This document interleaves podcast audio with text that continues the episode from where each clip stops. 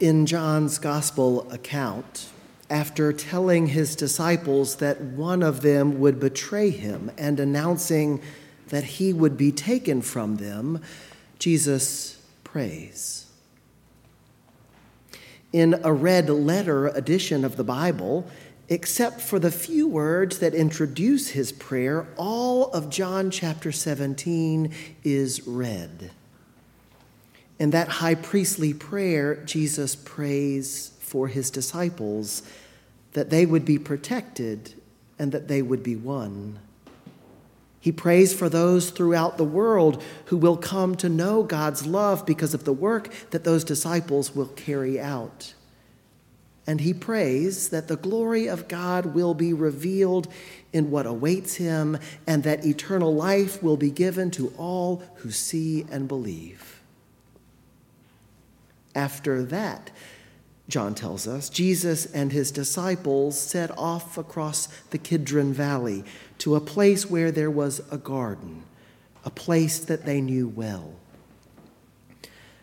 John doesn't bother to tell us why the disciples knew that place, why they met there frequently, but the synoptic tradition, which is contained in Matthew, Mark, and Luke, helps us know that that garden was a place where they gathered to pray.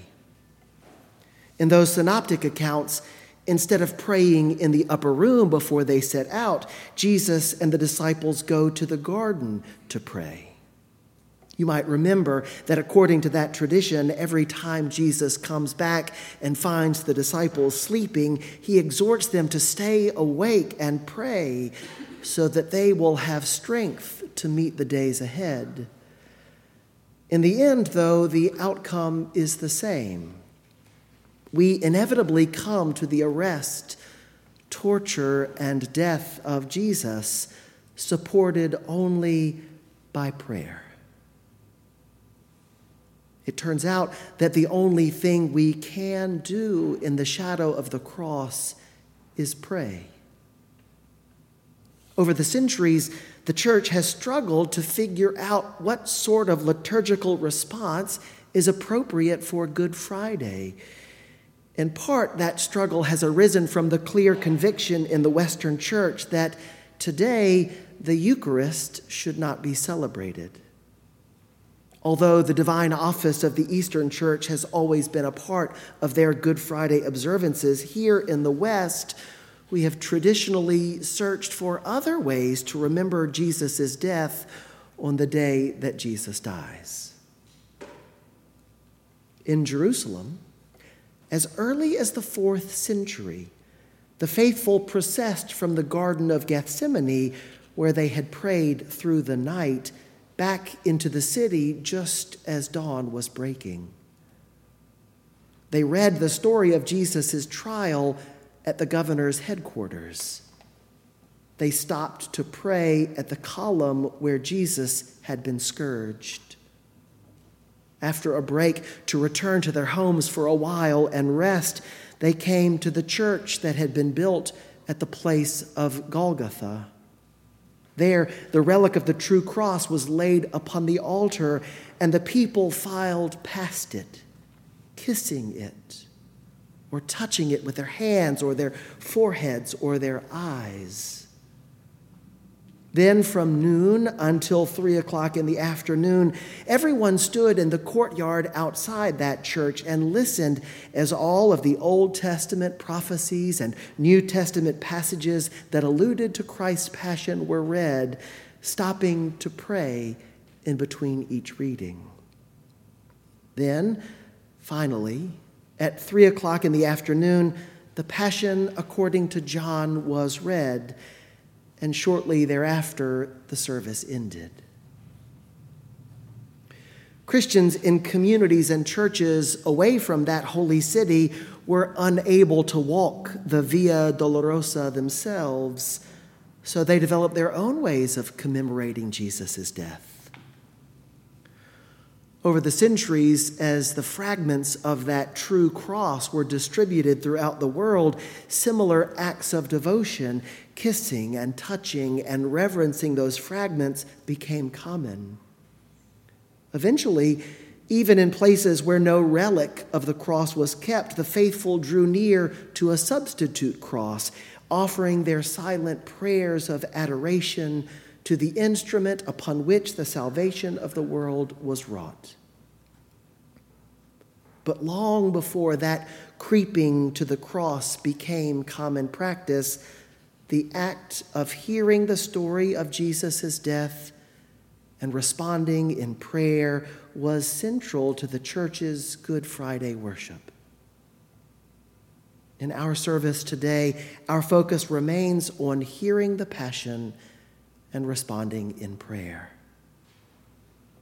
In our Good, in our Good Friday liturgy, the solemn collects are the defining element of our worship. Once we have beheld the death of Jesus, we kneel together to pray for ourselves and for the whole world. There is nothing more that we can do this day. Scholars believe that this particular form of prayer might have been composed as early as the second century. And they note that the biddings or the calls to prayer, which Kathy, our deacon, will read, those biddings were likely composed before the prayers that follow. That suggests that even before the church knew what it wanted to say in prayer, God's people felt a clear and unmistakable urge to pray once they had beheld the cross of Christ. Today, the only thing we know how to do is pray. In the silence that follows each bidding, we will pray first for the church, then for the nations of the world, then for all who suffer, then for those who do not yet know the love of God, and finally for ourselves. The collects that follow each silence are designed to bring together the unspoken prayers and longings which we offer in the silence in a unified expression of prayer.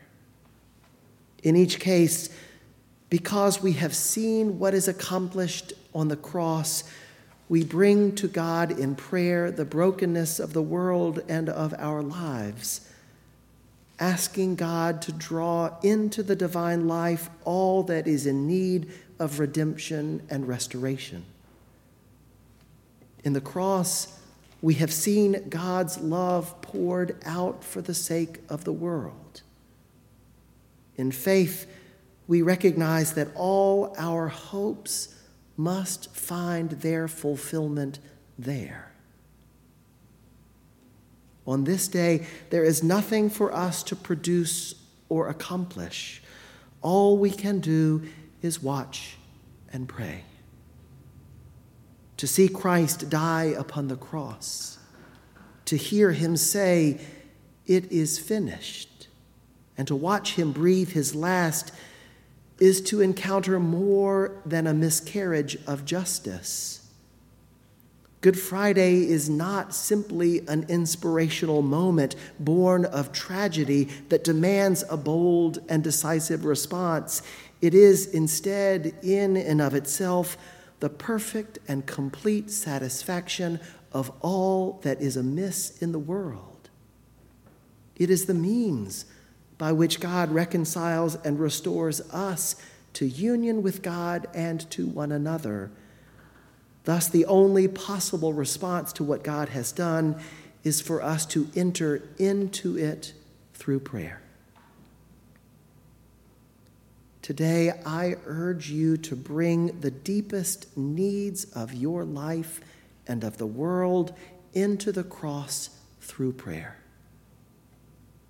Let your prayers be the channel through which everything around you that is broken comes into contact with God's perfect love.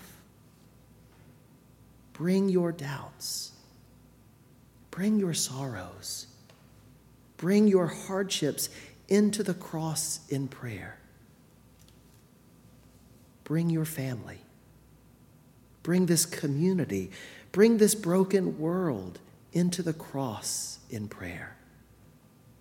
Bring everything that is affected by sin and greed and violence and hatred into the cross in prayer.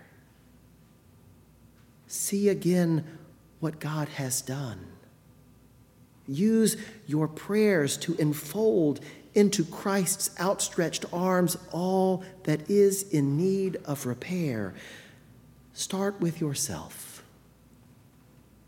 Feel that embrace. Allow your prayers to carry with you the burdens of your heart. Believe again that God's love has no limits. And let that love draw you into the cross in prayer.